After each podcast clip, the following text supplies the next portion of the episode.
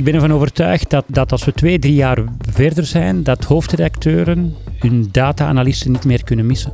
Het is zoals vliegen uh, uh, met of zonder instrumenten. Hè?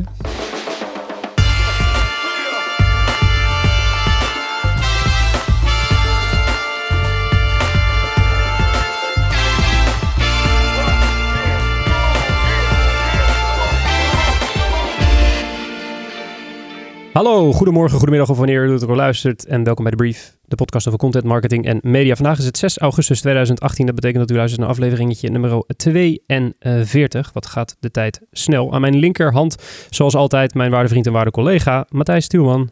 Hoi. Hoe is het? Goed. Hoe was de nacht? Kort. Nou, kerstvader? Het, het, was er niet één, het waren er zes, denk ik, met alle onderbrekingen. Kijk, en heb je toen tijdens het wakker zijn nog mooie content gezien? Uh, niet, tijdens het, uh, niet tijdens de nacht, wel dit weekend. Uh, supermooi artikel, of ja, mooi is het verkeerde woord. Het is een, een uh, mooi ouderwets stuk journalistiek uit de GQ, Amerikaanse GQ, over het verhaal van Otto Warmbier. Uh, Amerikaanse student gearresteerd in Noord-Korea omdat hij een propagandaposter gestolen zou hebben. Uh, het stuk is van Doug, Doug Bok Clark. En um, ja, het is gewoon zoveel lagen heeft die man onderzocht. Is er zo lang mee bezig geweest. Had er zoveel bronnen bij. Een heel compleet verhaal. Um, over die jongen die dus, uh, hij is veroordeeld in, in uh, Noord-Korea voor tot 15 jaar uh, hard labor, geloof ik, in een of ander kamp. Maar um, je krijgt een heel compleet beeld van ook hoe de media hiermee omgaat. En, en een kleine spoiler is dus dat het verhaal van deze jongen uh, is opgepikt voor politiek gewin door enkele mensen. En uh, dat wat wij allemaal denken, wat het verhaal is, dat dat het uh, toch niet helemaal gaat zijn. Dus ja, lees het. het is geen leuk verhaal, wel een, een heel mooi stuk journalistiek. Kijk eens aan. En waarvoor waar konden we het vinden nog één keer? Uh, op de site van de Amerikaanse GQ. Oké, okay, helemaal top. Gezellig. Gaan we luisteren. Aan onze rechterhand, zeg ik, onze rechterhand, zeg ik, uh, zit onze gast. Die werkt al 25 jaar voor uitgevers. Vanaf 1994 voor de Belgische uitgeverij Concentra. Onder zijn leiding uh, ging Concentra in 2013 samen met Corelio, ook een, een, een, Belgische partij. En uit die fusie ontstond het nieuwe bedrijf Mediahuis. En dan gaan er ineens Nederlandse belletjes rinkelen, want onder Mediahuis vallen onder andere NRC Media, Mediahuis Limburg en TMG. En die laatste, daarvan de Telegraaf Media Groep, is onze gast sinds 2017, de CEO Mark van Geel. Mark. Dag, hallo. Hoe is het met je? Heel goed, dank u. Ja? Geniet je een beetje van het weer? Krijg je, krijg je de tijd om een beetje naar buiten te gaan? Te weinig, maar het is ook iets te warm. Iets ja. te warm, hè? Ja. ja, ja. Aan het einde van de week wordt het, uh, wordt het beter. Wordt het veel beter, ja. Maar is dan gaat het ook regenen. Ja, ja precies. Maar goed, dan hebben we weer een reden om binnen te blijven. Uh, uh, is dit de eerste keer dat je te gast bent in een podcast? Op een podcast wel, ja. In een radiostudio niet, maar wel een podcast. En ben je, ben je fan van het, van het medium? Ja, ik gebruik het eigenlijk, denk ik, naar jullie smaak te weinig. Oké. Okay. Ja. Oké, okay. zijn, er, zijn er specifieke favorieten die je ooit een keertje gehoord hebt waarvan je denkt, nou, daar moet je eens naar luisteren? Of ben je nog te onervaren in het medium en moeten we je daar, tijdens ja. deze uitzending een beetje... Te onervaren in het medium. Okay, ja. Gaan we ja. kijken of we je... Gezien na... mijn jeugdige leeftijd te onervaren. Uh, we gaan kijken of we je tijdens deze uitzending uh, kunnen bekeren tot het medium zoals we iedere, iedere aflevering proberen. Dat betekent dat we gaan naar het nieuws. Terug in de studio en zoals u van ons gewend bent, bespreken we iedere aflevering van de brief drie nieuwsitems die de media en contentwereld in zijn of haar ban hebben gehouden. En nummer één is een, is een persoonlijke favoriet van mij, want het, is, uh, het gaat namelijk over een boek, het boek Elite Pauper. Redelijk briljante titel al, geschreven door Freek van Kraaikamp. Uh, en dan denkt u een boek, nou dat zijn gewoon woorden in een papier en dan printen ze dat, leggen ze dat bij de ACO en dat verkoopt dan iets of dat verkoopt dan niks. En daar houdt het verhaal een beetje op. Uh, daar kan men toch niet heel breed van kunnen leven. Nou, Freek heeft het iets anders aangepakt. Want Freek heeft van zijn boek Elite Pauper, wat een, uh, wat een roman is, een heel mediamerk gebouwd. Dus hij heeft de t-shirts laten drukken, hoodies, stickers, uh, aanstekers, petjes, tattoos laten ze mensen zelf zetten, beddengoed, noem het op, heuptasjes. en heeft dus eigenlijk een merk gebouwd om zijn verhaal heen. Ik had het persoonlijk nog nooit gezien uh, uh, bij een auteur, uh, bij een kunstenaar, die zich zo stort in die commercie en, en eigenlijk van dat hele kleine verhaal een, een totale media business bouwt. Volgens eigen zinnen, volgens eigen zeggen, um, heeft hij er gewoon een, een bovenmodaal inkomen van al een kwartaal. En dat boek gaat ook gestuurd door die hele media frenzy als het derde druk in.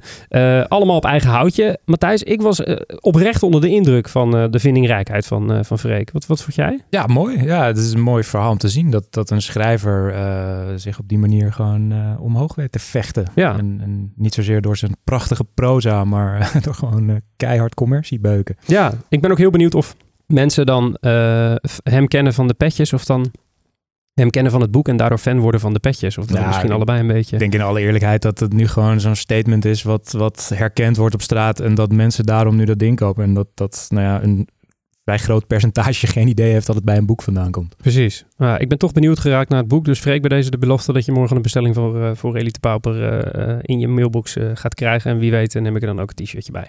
En dan doe ik die de volgende aflevering aan. Kan de luisteraar niet zien, maar voel ik me toch een beetje beter.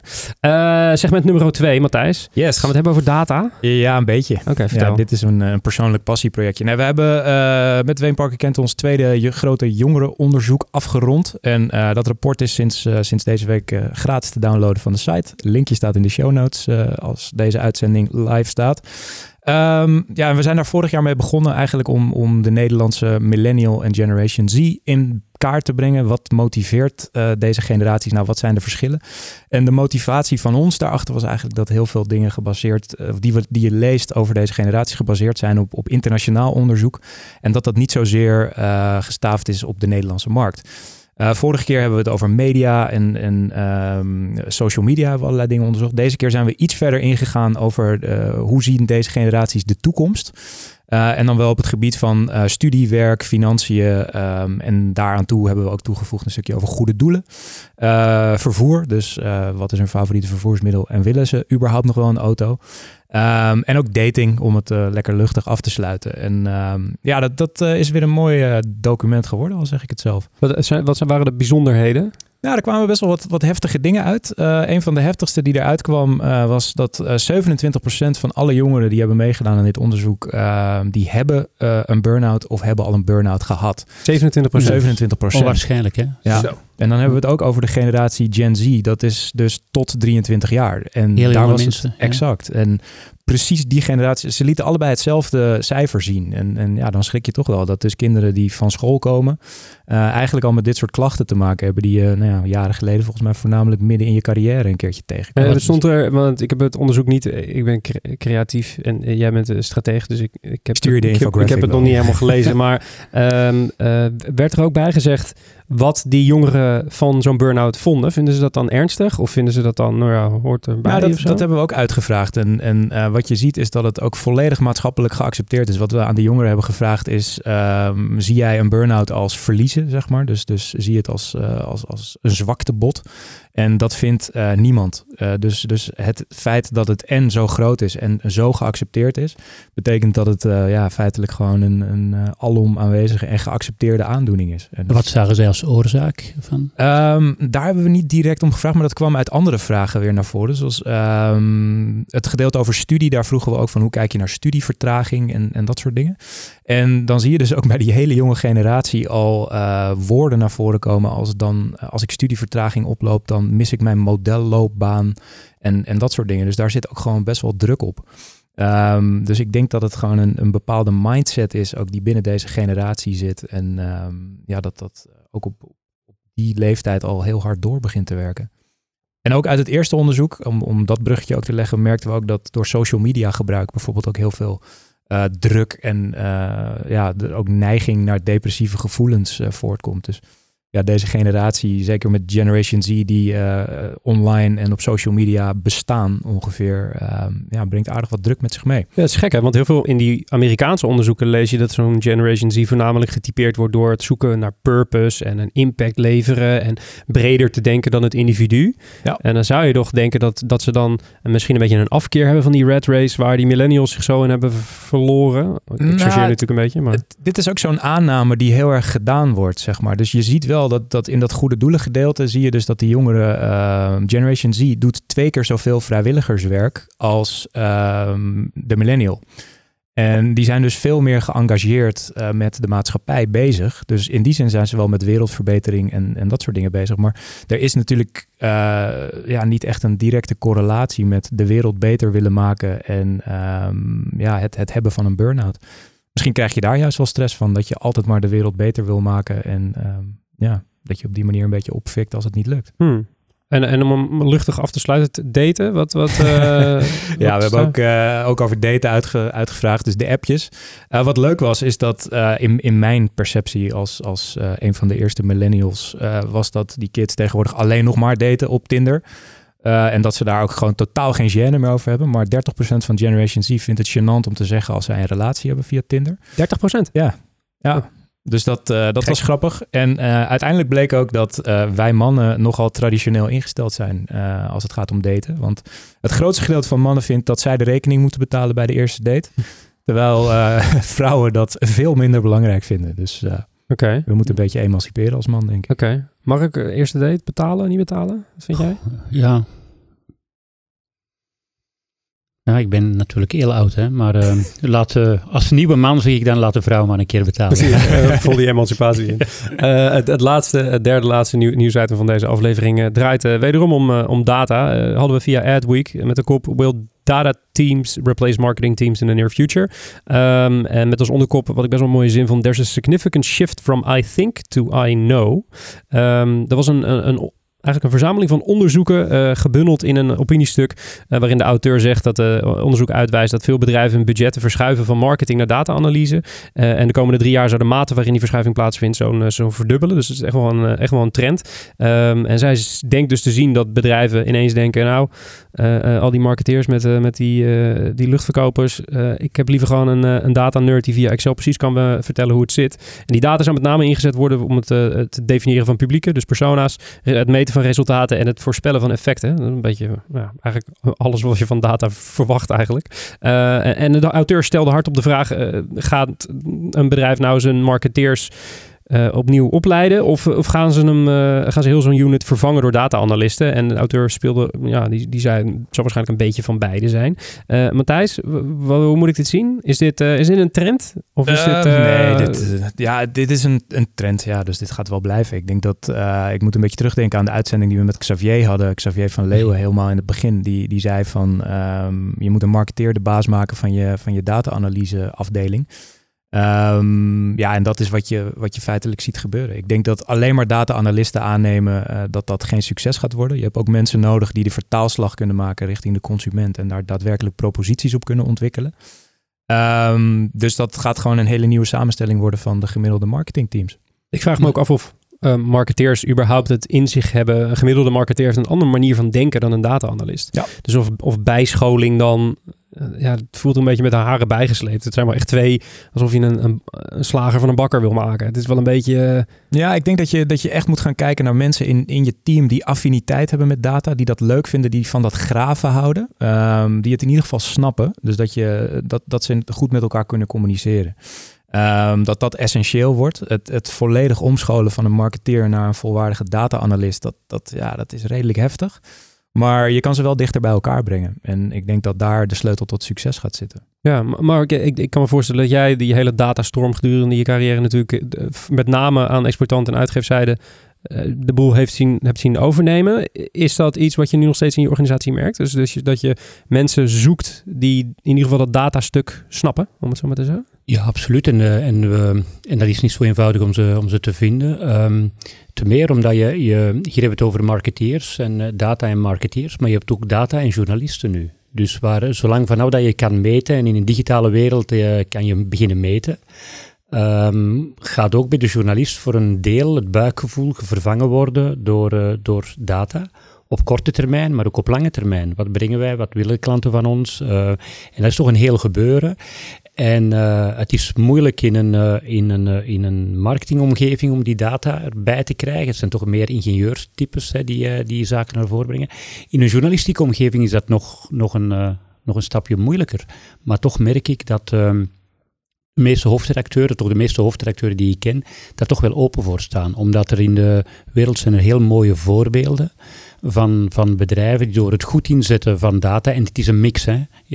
Want als je louter data volgt en, en je, je voegt daar niks meer aan toe, ja, dan kan je op de duur machines laten, laten beslissen. En uh, dat zal het niet zijn, maar uh, dat is een nieuwe uitdaging. En, uh, en wij zoeken naar die profielen, en dat zijn geen pure ingenieurs, maar dat zijn mensen die het de, zeg maar, het gevoel voor uitgeven koppelen met een, uh, met een, met een wetenschappelijke uh, basis. Ja. ja, ik vind het ook bijzonder, in, specifiek in de journalistieke hoek, dat je nu ook gewoon data-journalisten die gewoon hun hele carrière er bijna ombouwen. Ik ben zijn naam even kwijt, maar die jongen die dat uh, boek over Oranje heeft geschreven, het Nederlands elftal, Pieter, Pieter heet hij volgens mij, De Val van Oranje. Ontzettend interessant boek. Dat is gewoon een jonge journalist die heeft op basis van data, doet hij voetbaljournalistiek. Dus dit is een totaal ander soort slag journalist wat er ook in die slipstream van die datastorm omhoog komt. Heel interessant, heel interessant om te zien. Ja. Ben je zelf een beetje een datapersoon? Of, um, heb je, laat je ik, dat ik durf het bijna niet zeggen, maar ik ben een wetenschapper van opleiding. Ik durf het bijna niet zeggen, ja. Okay. Ik ben nu ingenieur van de Universiteit van Gent, ja. En toen ineens media ingerold. En Ga toen... mij vergisten. Ja. ja, of niet, want je zit nu precies in, de goede, in, de, in de goede driver's seat. Um, dat betekent dat we aan het einde zijn gekomen van het nieuws. Ik, ik ben nu een kleine disclaimer verschuldigd, want vorige aflevering bespraken wij een artikel van Nadine Ridder. Die had een artikel geschreven over brand activism. En ik vergat daarbij terloops te vermelden dat Nadine een reactie op dat artikel had geschreven, waar, waarna ik ook bedoelde te refereren. Heb ik niet gedaan. Uh, het linkje naar dat tweede artikel vindt u in de show notes, als mede ook alle referenties die we tot nu toe hebben gedaan of die we gaan doen. Die vindt u op brainparkerkent.com slash podcast of het linkje in de beschrijving van deze aflevering. Gaan we nu snel verder praten met Mark van Geel van TMG. Maar eerst even dit. Voordat we verder gaan met deze aflevering heb ik een heel heugelijk feitje voor jullie. Want The Brief is namelijk genomineerd voor een Dutch Podcast Award. Die wordt georganiseerd door BNR en wij zijn genomineerd in de categorie zakelijk. Daar zijn we echt super trots op en we willen hem echt heel graag winnen. En voor dat winnen hebben we jouw stem nodig. Dus we zouden het heel tof vinden als jij als vaste luisteraar een stem uitbrengt. Dat kan op www.podcastawards.nl of het linkje in de beschrijving van deze aflevering. Let wel op, je moet wel eventjes voor iedere categorie moet je, uh, moet je stemmen. Uh, er zitten een hele hoop mooie shows bij. En in de categorie zakelijk stem je gewoon even op de brief. We hopen hem te winnen. We bedanken jullie voor jullie steun. En nu verder met de show.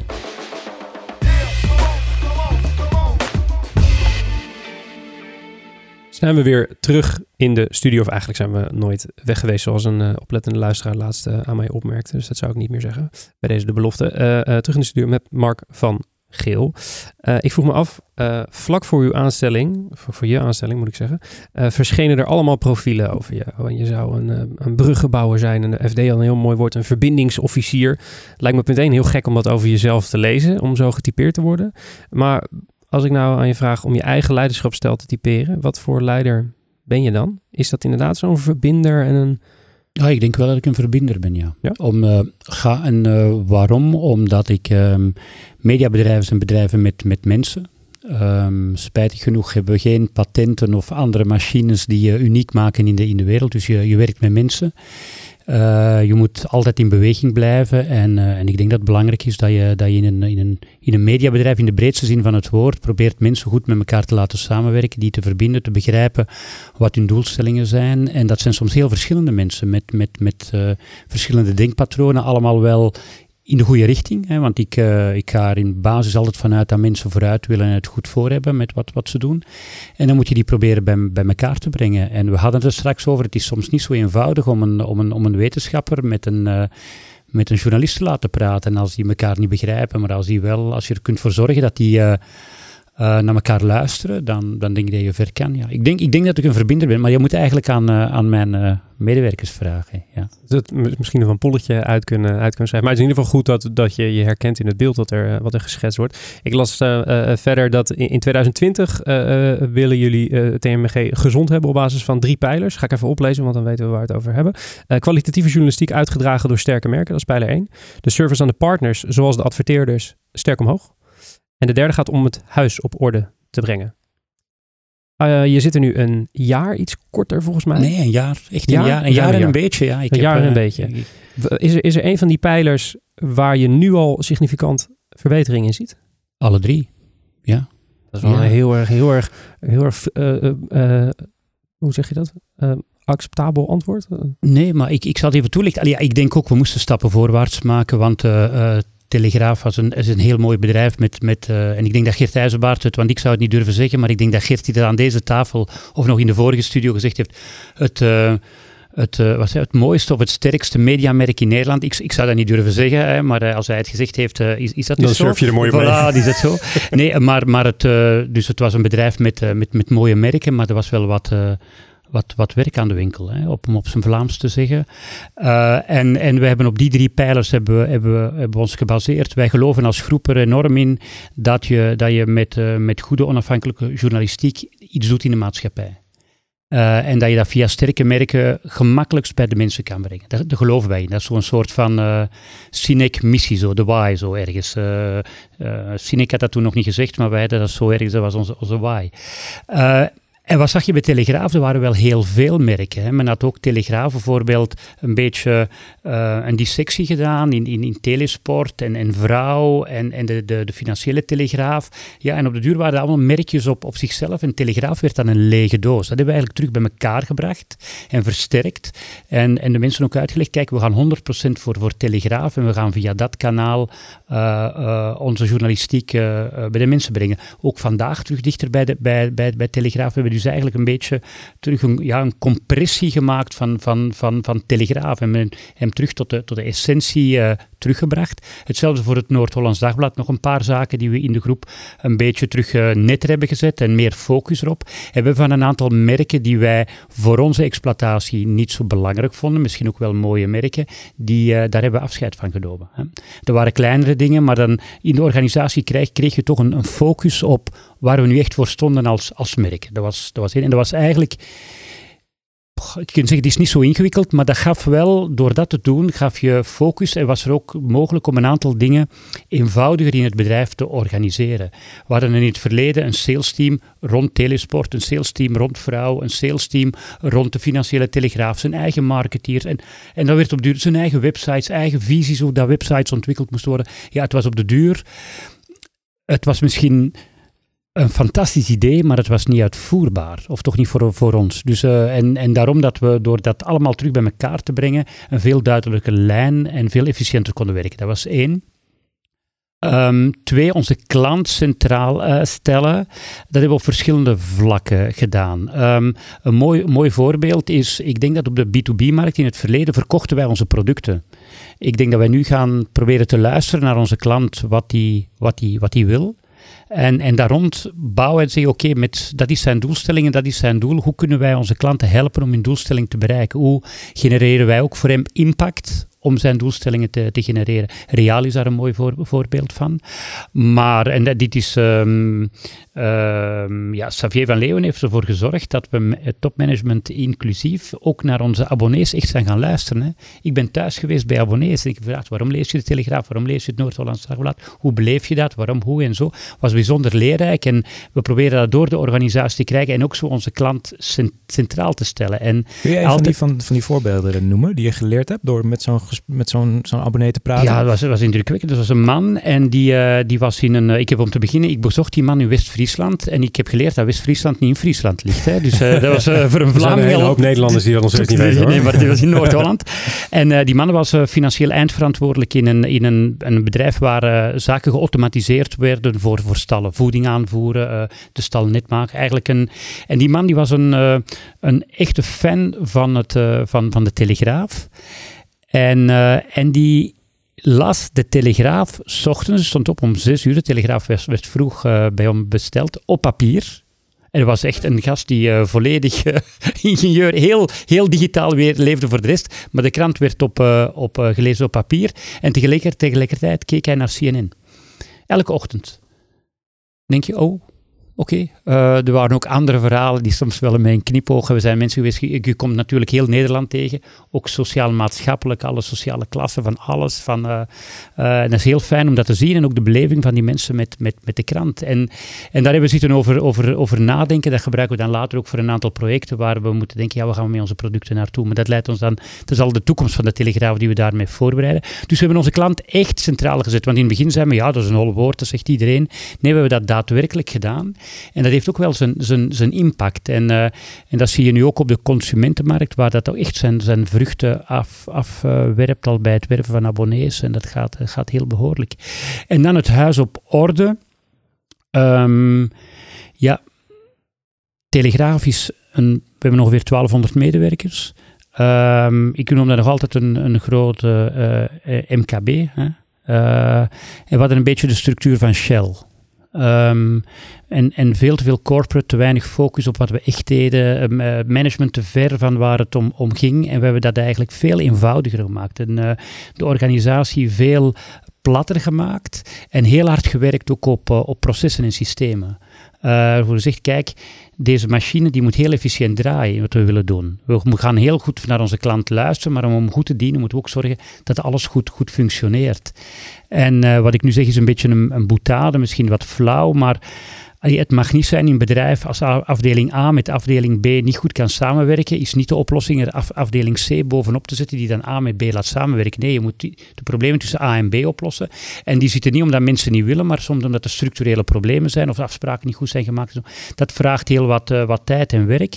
En we hebben daar toch... Uh, uh, mensen in gevonden die daar met, uh, met volle goesting, zoals wij in het Vlaams zeggen, uh, aan, aan begonnen zijn. Want dat is wat, wat mij ongelooflijk getroffen heeft. Telegraaf heeft toch een moeilijke periode gehad in het verleden. Dus niet zo'n goede resultaten, gedoe rond het aandeelhouderschap enzovoort enzovoort. En je komt dan toe en dan vind je daar eigenlijk een heel weerbare en, en dynamische groep mensen die, die zeggen, kom aan, we gaan er tegen, tegenaan.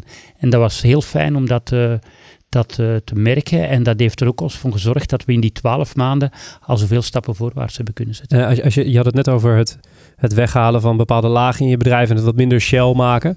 Uh, maak je het daarmee, modelleer je dan zo'n nieuwe organisatie een beetje met je eigen ervaring in het achterhoofd? In andere woorden, is de TMG dan een beetje gemodelleerd zoals een mediahuis bijvoorbeeld in elkaar steekt? Qua ja. lagen en qua manier van... Ja, ja, en dan het voordeel dat ik... uit de fouten kun je leren dat je, dat je uh, wat, wat niet zo goed was, dat je daar uh, probeert dat te verbeteren.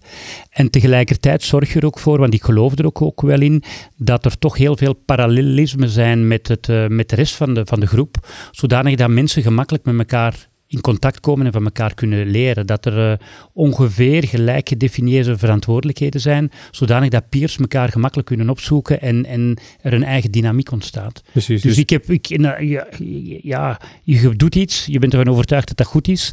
En als je denkt dat het goed is, ja, probeer je dat te, te kopiëren. En dat gaf ons ook wel snelheid. En, uh, en, en denk ik ook vertrouwen vanuit de medewerkers dat het ook wel een richting was waar een goede kans op succes zat. En, en, en is, is het dan ook een van je persoonlijke uh, doelen om TMG wat meer te laten samenwerken horizontaal door het mediahuis heen? Of is, niet, is dat niet, niet zo? Niet journalistiek, dat is aan de hoofdredacties om te zien of Ja. dat ze van, dat is dat niet. Maar ik denk wel op, uh, op alles wat uh, schaalgrootte, wat, wat belangrijk is op schaalgrootte.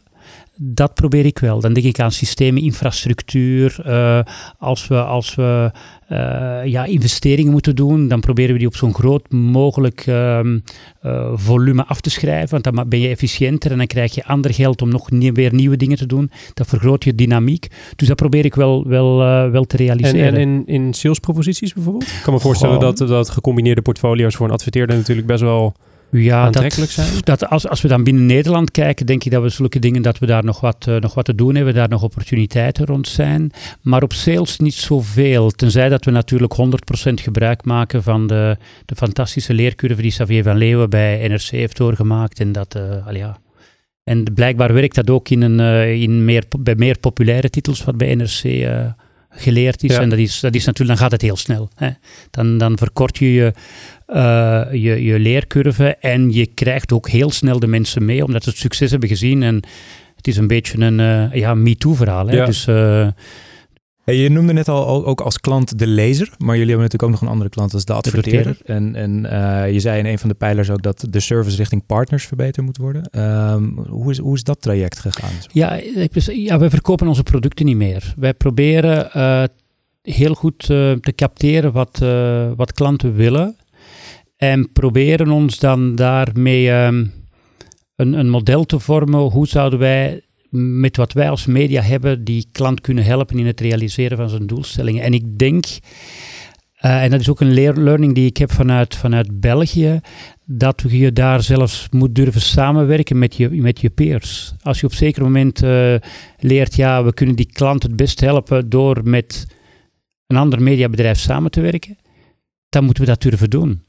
Ik denk dat uh, op de consumentenmarkt, abonne abonnees, het werven van abonnees, um, mediabedrijven nog eens concurrent van elkaar kunnen zijn. Ik denk voor de B2B-markt dat uh, echte concurrenten ofwel 9000 kilometer naar het westen of misschien nog wat duizend kilometer verder naar het, uh, naar het oosten wonen. En, en ik denk dat we daar elkaar moeten kunnen vinden en, en daar modellen maken hoe dat ook uh, lokale players super proposities moeten kunnen maken voor de, voor de B2B-markt, voor de advertentiemarkt. Want het is, je zei, we, verkopen nu niet meer onze producten. Dat wil zeggen, je, je hebt niet meer een, een ratecard waar een adverteerder zeg maar menukaartje uit kan pikken, maar je bent nu fungeert eigenlijk meer als bureau, om het zo maar te zeggen, uh, waarin een vraag erin komt en een op maat gemaakte oplossing uitgaat. Ja, dat proberen we, ja. ja. Hoe, hoe, hoe komt het dat dat uh, nog niet zo was?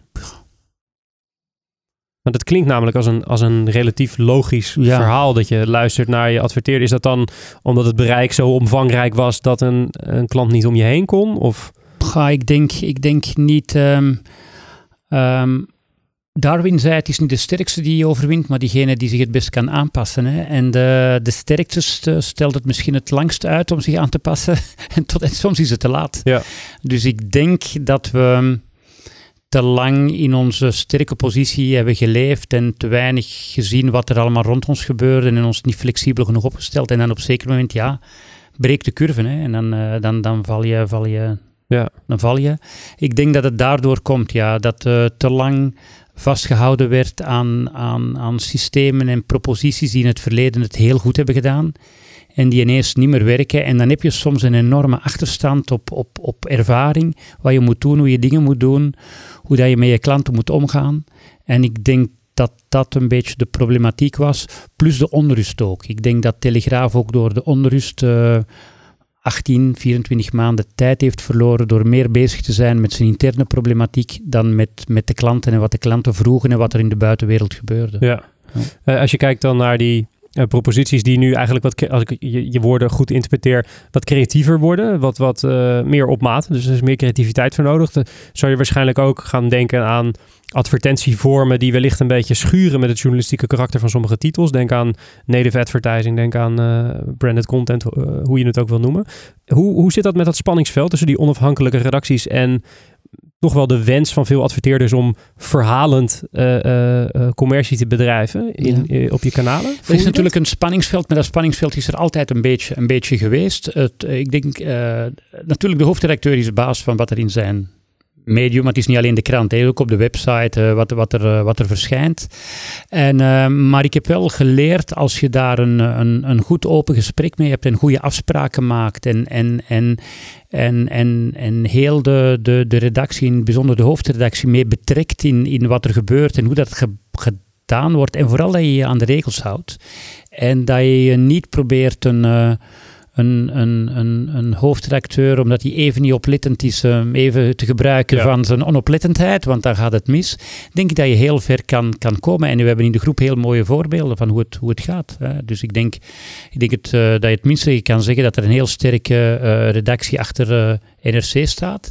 En als je ziet op branded content wat daar gebeurt, oké. Okay. Ja, en, ja, en dat doen... gebeurt in de beste verstandhouding. Dus, dus ik denk dat we dat, dat ja, geen probleem hoeft te zijn. Zit, zit er bij TMG ook zo'n, ik weet toevallig bij uh, NRC, omdat wij daar vanuit uh, WBK best wel uh, nauw mee samenwerken op sommige pro pro projecten. Daar zit een aparte unit die al die branded content maakt voor, voor de klanten. Dat is dus een aparte unit los van, van de redactie, ook met reden natuurlijk.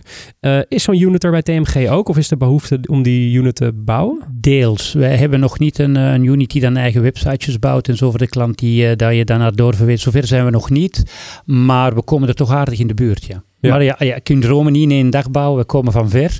En, eh, en ik wil, als we dat doen, wil ik daar toch wel een, een echt een sustainable oplossing voor. Niet snel, snel iets fixen en dan daarna in, uh, dat het niet gaat met de redactie. Ik wil eigenlijk mooie oplossingen waar we kunnen op bouwen en onze klanten kunnen uh, beloven, brengen wat we beloofd hebben. Ja, en die, en die, oh, sorry. Nee, ik wou vragen, hoe, hoe, belangrijk is adverteren nog voor jullie? Omdat uh, de verhouding zeg maar, met, met abonnees versus... Uh... Het gros komt uit de consumentenmarkt uh, van onze inkomsten, maar uh, het is niet een sherry aan de cake. Het is uh, nog altijd een substantieel gebeuren in onze inkomsten. En, en een, een TMG is niet leefbaar zonder, zonder advertentieinkomsten. Is uh, het is wel geslonken de voorbije periode. De verhouding is serieus, serieus geslonken. Allee, kleiner geworden voor de adverteerder. Maar het is niet een sharing on the cake. Het is echt nog een, een stuk dat je nodig hebt om als mediabedrijf gezond te zijn. Is, is het een een ideaal situatie als, als dat advertentiedeel uiteindelijk helemaal verdwijnt? Dus dat je de boel rendabel maakt met alleen subscribers? Of is dat echt een utopie? Ik vind dat soms goede, goede, goede advertentievoorstellen. Ik vind dat heel goede content soms. En ik, en ik ga iets, uh, iets uh, uh, onnozel zeggen, maar als je in een regionale krant niet, ehm, of regionale website niet um, um, brengt wanneer dat het lokale uh, uh, plantencentrum is, waar je tuinbenodigdheden kan, uh, kan traditioneel zijn daar open deurdagen in het begin van de lente. Ja, als je dat niet brengt, dat is, de consument vindt dat content, hè. je moet dat weten. Hè. Bijna ja. maatschappelijke ja, functie. Dus, ja, ja, maatschappelijke dus commerciële het, functie. Ja, ja, want je moet het weten, anders is het... Uh, dus, dus bepaalde goed gebrachte uh, uh, advertentieboodschappen zijn echt wel, wel content. Natuurlijk, als je mij drie keer per uur of vier keer per uur confronteert met een Swiffer, ja, dan... dan Heb je wel een schoon huis? Ja. ik, uh, je, je, had het net over de belofte die we uh, doen aan, uh, aan klanten. Uh, die belofte is volgens mij impact. Althans, dat parafraseer ik een beetje uit een oud interview of een ouder interview wat je met, had met BNR. Daarin zei je, oplage is niet het belangrijkste, maar het is de impact die je maakt. Toen dacht ik, dat lijkt me een moeilijke boodschap om te verkondigen in een huis wat zo lang draait op oplagecijfers. En heb, ik op, heb ik oplagen gezegd of bereik? Oplagen. Hmm. Ja, sorry, ik kan het niet, kan het niet mooi Kijk, maken. ja, uh, ik denk, ik denk, ja, maar, uh, maar ik, ik zoek even de context. Ik denk dat het geen zin heeft om een, uh, om een hoge oplage te hebben, waarvan een groot gedeelte van je oplage eigenlijk fake is. Dat je uh, bij wijze van spreken uh, een uh, abonnementen verkoopt om, omdat je er een iPad bij krijgt. dat doen we helemaal niet meer. Wij proberen echt contact te maken met, met onze consumenten, dat ze heel bewust de advertentievorm, wat het ook is, digitaal of op papier, kopen. En, en, en dat ze echt lezen wat wij brengen. En, want, want wat is een, een, een, een oplage waar eigenlijk mensen achter staan die het medium niet gebruiken, dan is dat fake. Hè? En, uh, en we gaan dus veel liever voor echte betrokken, betrokken uh, lezers, uh, kopers van onze producten, die, die ons niet kunnen missen. En is dat, is dat dan een, een boodschap die, die moet je wel vertalen, denk ik, naar je adverteerders? Want die, uh, dat weten wij uit eigen hand, die gaan toch wel vaak sturen die op, op, op bereik, hè? Mm-hmm. op, op breed bereik. En is kwalitatief bereik in onze uh, digitale, wij zijn natuurlijk digital only, is kwalitatief bereik dan een beetje het equivalent van impact, laten we het zo even zeggen. Is vaak nog wel moeilijk om uit te leggen naar een marketing manager die gewoon kliks of lezers wil. Herken je dat? Is dat een, is dat ja, ja absolu wat... absoluut. Want ik hoorde onlangs een, een, een, een hoofdredacteur vanuit Scandinavië zeggen: ja, als een artikel als niet minstens 15 seconden gelezen is, dan is het niet gelezen. Dus, dus het gewone scannen, 15 seconden is lang hè. Uh, maar ze beschouwden maar eerst 15 seconden als echt een, uh, als een, als een, als een, echt een, het lezen van de, van de klant. Wij proberen ook, maar natuurlijk in de digitale wereld gaat dat veel gemakkelijker dan in een lineaire wereld. Uh, wij proberen het, ook het, het engagement van, van lezers te meten door, uh, door ja, uh, hoe kijkt hij vooruit, achteruit. Ja, dus we proberen er echt wel een, uh, een inspanning in te doen om, om te zien wat er gelezen wordt, waarom dat die gelezen wordt. En dan komen we weer bij de data die we daar straks hadden. Dus. Data, data beginnen, ik ben ervan overtuigd dat, dat als we twee, drie jaar verder zijn, dat hoofdredacteuren hun data-analysten niet meer kunnen missen in, in beslissingen nemen van wat en hoe en, en, en, en het product juist zetten van wat uh, de, de lezer ervan wil. Ik denk dat ze die niet meer gaan kunnen missen, omdat het een, het is zoals vliegen uh, uh, met of zonder instrumenten. Hè? ja. en, en dit soort verbeteringen waar je naar op zoek bent, dat, dat vraagt natuurlijk best wel veel innovatie ook binnen een bedrijf. En, en trof je bij, bij TMG zeg maar een, een innovatief bedrijf aan? Of is dat iets wat echt gewoon wat je hebt moeten stimuleren om, om dit soort experimenten te gaan doen? En... Nee, ik vond ik, de, de, er was absoluut een mindset aanwezig om het, om het te doen. De kennis was soms afwezig. Uh, en, en, maar het is beter zo dan andersom. Dan als je ja, kennis hebt en geen willingness, ja, dat duurt een tijd. En kennis kun je, gelukkig omdat we in een grotere groep uh, zitten, kan je deels importeren, uh, vertrouwen geven dat het zo werkt, mensen bij aansluiten. En, en dan, dan kan je wel op, op 1, 2, 3 kwartalen veel meters maken. Uh, als, als de willingness er niet aanwezig was, ja, dan zit je met, met, met een cultureel probleem. En het was dus... de, want mensen willen winnen. Hè. Allee, ja, ze, willen, ze willen met Telegraaf op de eerste plaats staan. En, uh, En, en die, die bereidheid om, om te veranderen is, is, is aanwezig. En zeker dat je dan een paar stappen kan zetten waar verandering leidt tot succes, dan, dan komt er wel een dynamiek op, op gang. Ja. En data is daar natuurlijk één grote van geweest, die je al noemde. Zijn er nog andere innovaties geweest die je gezien hebt? Van, nou, die hebben ook wel echt een goede impact gehad. Misschien aan de voorkant, richting de laser. Ja, of, waar je in de toekomst naar juist op gaat inzetten. Ja, ik denk, ik denk op de pure... Ik denk op de... Onze pure... onze digitale producten waren niet goed genoeg. Voldeden niet aan de standaard. En, en ja, dat was nu helemaal zo. En, uh, en daar werken we nu heel hard aan. En, uh, en dat gaat nog, uh, nog enkele maanden duren voordat we eigenlijk het Olympisch minimum halen. En dan kunnen we beginnen meedoen aan de wedstrijd. Hè? Dus, maar we zijn nu aan het werken om de, om de norm te halen. En, en dan kunnen we daar echt wel stappen. En ik heb er ook heel veel vertrouwen in. En, en je, je ziet ook ehm, ja, de laatste, laatste bereikcijfers en zo zetten we toch een stap in de goede richting. En, en, dus ik denk, ik denk dat, we, dat we op het juiste pad zitten, maar het zou helemaal verkeerd zijn om te zeggen, ah, nu, nu, nu, nu zijn we maar, uh, nu zijn we, nee, nee. En ik denk dat dat ook nooit meer komt. Ik denk dat we nooit niet meer uh, in, een, in, een, in een situatie komen dat je uh, achteruit kan leunen en zeggen, we zullen wel eens de komende zes maanden zien wat er gebeurt. Nee, ik denk dat je continu de alertheid moet hebben om te zien wat er rond jou gebeurt. Uh, en, en daarover nadenken en, en samen met de organisatie en de organisatie ook het gevoel te geven door, door continu te kijken en, en open te staan voor nieuwe dingen, uh, dat je daarmee succesvol kan zijn. Dus, dus, dus verandering, ja, het zal nooit niet meer stoppen, denk ik, in onze wereld met, met veranderen. Nee, nee. nee de, de branche is continu in beweging en nog sneller dan dat voorheen. Dus het lijkt me wel lastig om om dat in te richten in je organisatie. Om mensen dus in te richten om niet te ingericht te zijn. Dus om, eh, ik wil het woord agile niet noemen, uh, maar heb ik toch gedaan. Is er iets wat jij als leider toepast in je organisatie om die mindset voor elkaar te krijgen?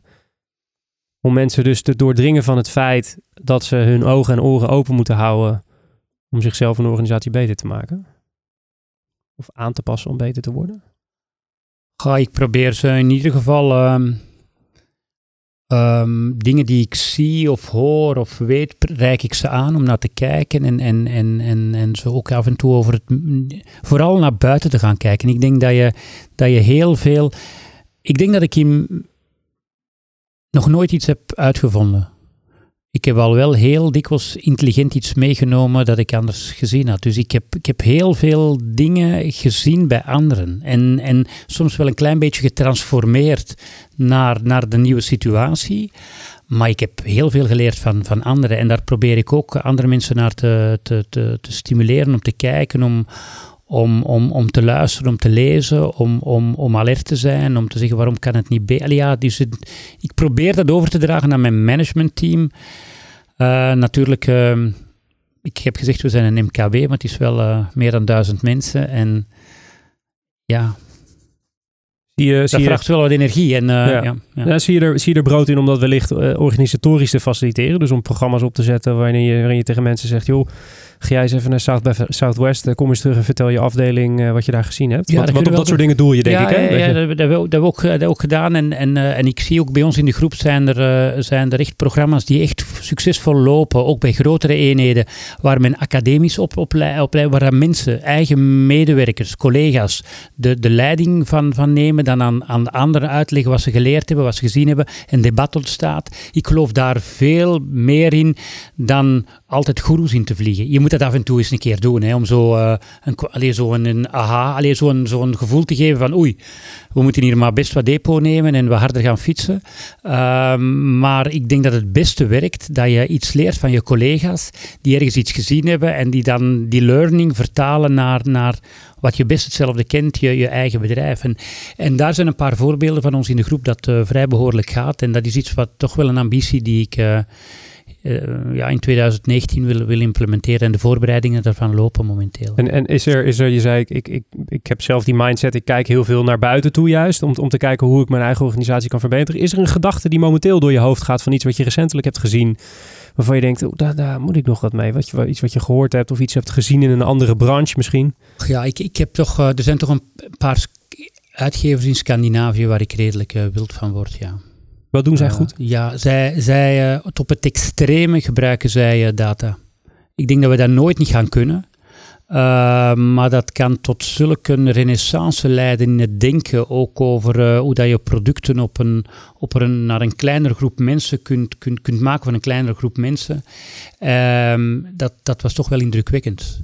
Zit er, is, heb je een specifieke situatie voor je? ja, je ik, denk, ik denk specifiek nu aan, het, uh, aan Amedia, een, uh, een, een Noors bedrijf, die, uh, een uitgever vooral van, van, van regionale producten hoe dat die in twee jaar tijd van quasi bankroute zijn zich helemaal heeft kunnen veranderen naar een bedrijf dat, dat het heel goed doet en een voorbeeld is voor velen, is toch wel indrukwekkend. Allee, is toch wel echt indrukwekkend. En dat, is, en dat was geen multinational, hè. die hebben dat op eigen power gedaan. En en is een, een, een, fantastisch bedrijf geworden. En zit dat dan echt in de personalisatie van de content die ze uh, Nee, nee, het is niet zozeer in, personal, uh, in het personaliseren, maar wel in het, in het leren. Wat, het waren specifieke regionale producten.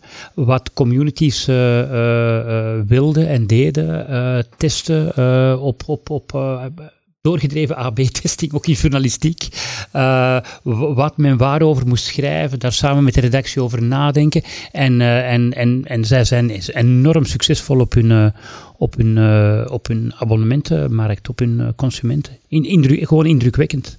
Dus en het is een combi van, uh, van lineair en digitaal uitgeven. Hè. Dus uh, soms verschijnt de krant nog maar één keer per week. Uh, en voor de rest digitaal, soms twee keer, soms niet meer. maar maar een, één ding overal, groot succes met een grote S.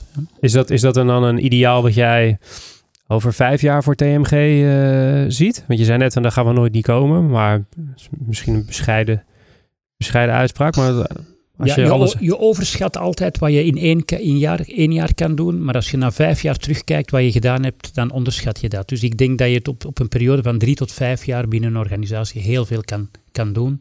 Soms zijn we ongelukkig omdat we dat niet binnen het jaar georganiseerd krijgen.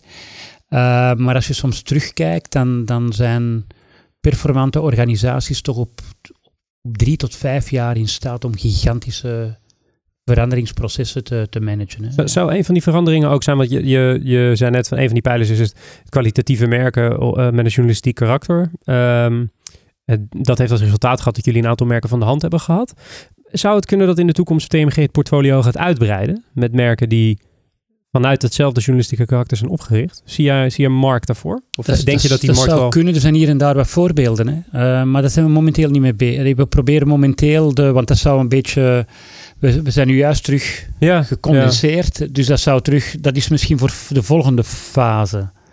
Uh, maar je ziet hier en daar voorbeelden die succesvol zijn. Je ziet ook voorbeelden waar ik van denk, oh, waarom doe je dat? Uh, dus waarom doe je dat naast je merk? Waarom doe je dat niet met je eigen merk? Uh, dus het is een beetje een yin en een yang. Maar ik heb, momenteel zijn er bij ons geen plannen. Nee, nee dit zou ook heel contradictief zijn.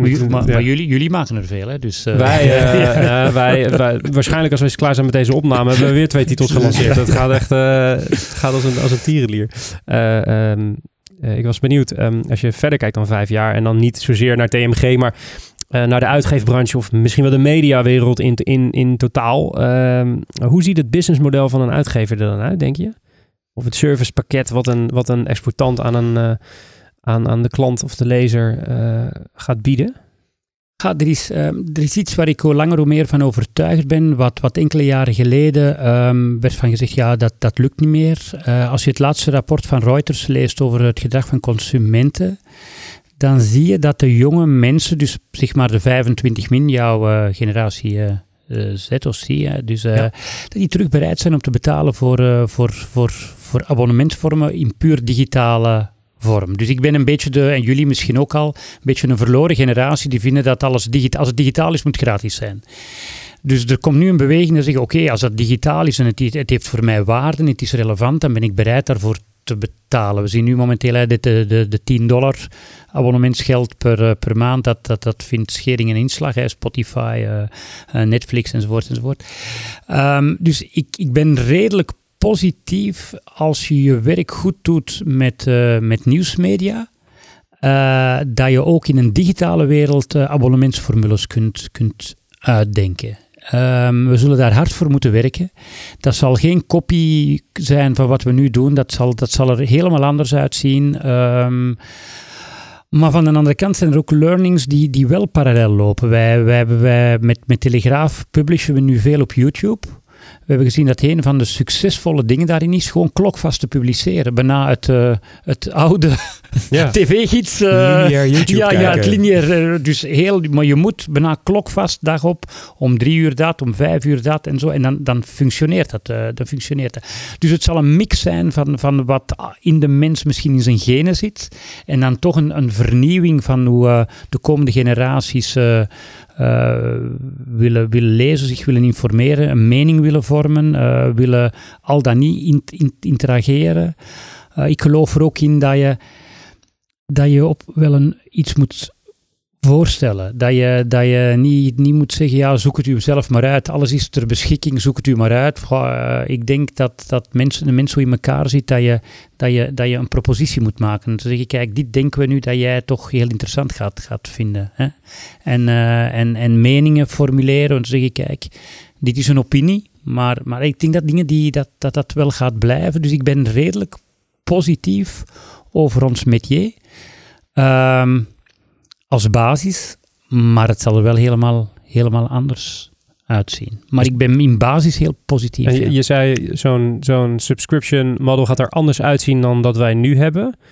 Eh, hoor ik daar stiekem branchebreed samenwerken, lokale exploitanten, één front, één overkoepelend Goh, de- abonnementsvorm? Zie je dat? Dat is wel hele verre toekomst natuurlijk. De, de- daar is de ik, denk eerder dat we gaan samenwerken op de, op de B2B-markt, op de adverteerdersmarkt. Dat heb ik er straks ook gezegd. Ik denk dat we daar moeten echt durven over de muur kijken.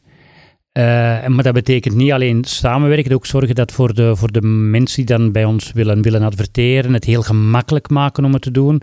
Want het is heel eenvoudig. Hè? Eh, mijn moeder van 81 die kan een, een advertentie plaatsen op, eh, op Facebook. Hè? Bij ons gaat dat niet gaan hoor. Als, Nee. eh, dus, eh, dus- Moet je iets meer telefoonnummers bellen. ja, ja, ja. Ja. En, en zijn er sectoren waar, je, waar jij naar kijkt, zeg maar, die eh, dus niet in media of, of publishing, waar wij als nou ja, eh, vakmensen in de media en publishing iets van kunnen leren, waar jij naar kijkt? Ik kijk nogal veel naar technologie, ja. En wat er op technologie gebeurt. En, ehm, maar dat komt eh, omdat ik er enorm interesse in, in, in heb. Ja. Toch de, de engineer in je die. eh, ja, ik heb daar ook dan dikwijls een uitgesproken mening over. Of dat die nu juist is, dat is nog iets anders. Maar eh, ja, ik ben daar enorm in geïnteresseerd, ja. En, eh, en, eh, en, en ik leer daar toch wel dingen uit die, eh, die nieuw zijn. En, eh, en ehm, ja, dat, dat, ik volg enorm technologie. En als je kijkt naar een partij die zich op het snijvlak bevindt van technologie en journalistiek, een, een Blendel bijvoorbeeld, hoe, hoe kijk je daar tegenaan? Is dat een model dat houdbaar is? Of is dat gewoon een model dat heel stiekem, terwijl de lokale exploitanten het nog allemaal niet zo heel goed wisten, snel voor is gepiept en, en gaat die uiteindelijk... Ik vind, heel, heel, ik vind het heel mooi gedaan wat die eh, mensen van Blindel doen.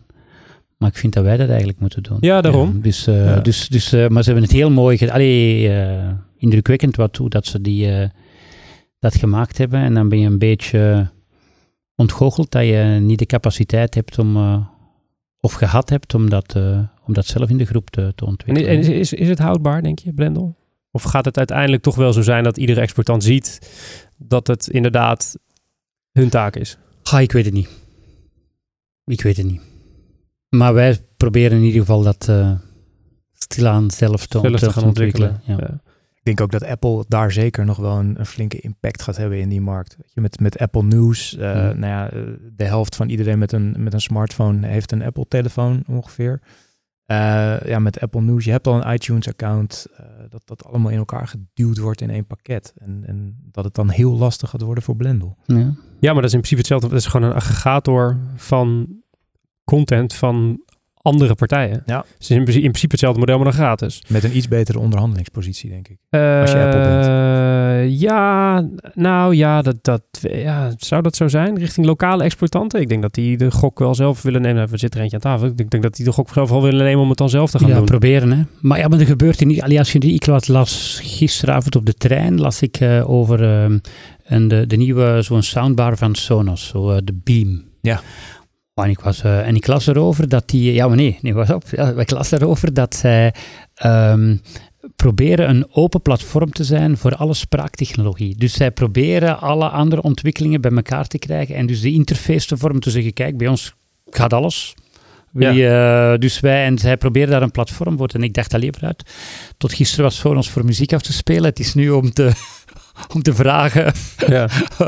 hoe lang ik de soep in de oven moet zetten. hè. Dus, eh, dus, eh, Ja, maar het is wel een goede houding, denk ik. Eh, Het, wat zo'n Sonos dan heel goed begrijpt. Dus nou ja, goed, als, als er zoveel mensen aan het vechten zijn om allemaal een eigen speakertje te maken, als wij nu gewoon al die software toelaten, dat is, een, dat is een, is een veel handigere propositie naar je consumenten toe. Als je ziet dat Apple zo'n HomePod speaker maakt die punt 1 te veel kost en punt 2 net niks kan, dan, ja, dan schiet je je volgens mij een beetje zelf in je voet, zei de presentator van een marketingpodcast tegen het grootste bedrijf ter wereld. Nou, Ehm, eh, als je kijkt naar de twee andere grote Amerikaanse reuzen, Google en Facebook, we kunnen geen uit- uitzending maken zonder erover te praten.